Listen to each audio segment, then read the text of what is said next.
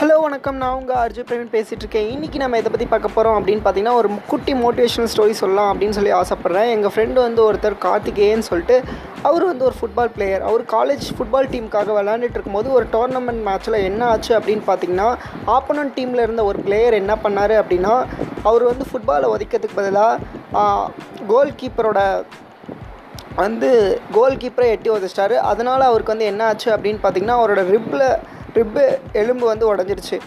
உடஞ்ச காரணத்தினால அவர் வந்து அந்த மேட்ச்லேருந்து விளையாட முடியல. அந்த மேட்ச்சும் தோத்தாச்சு.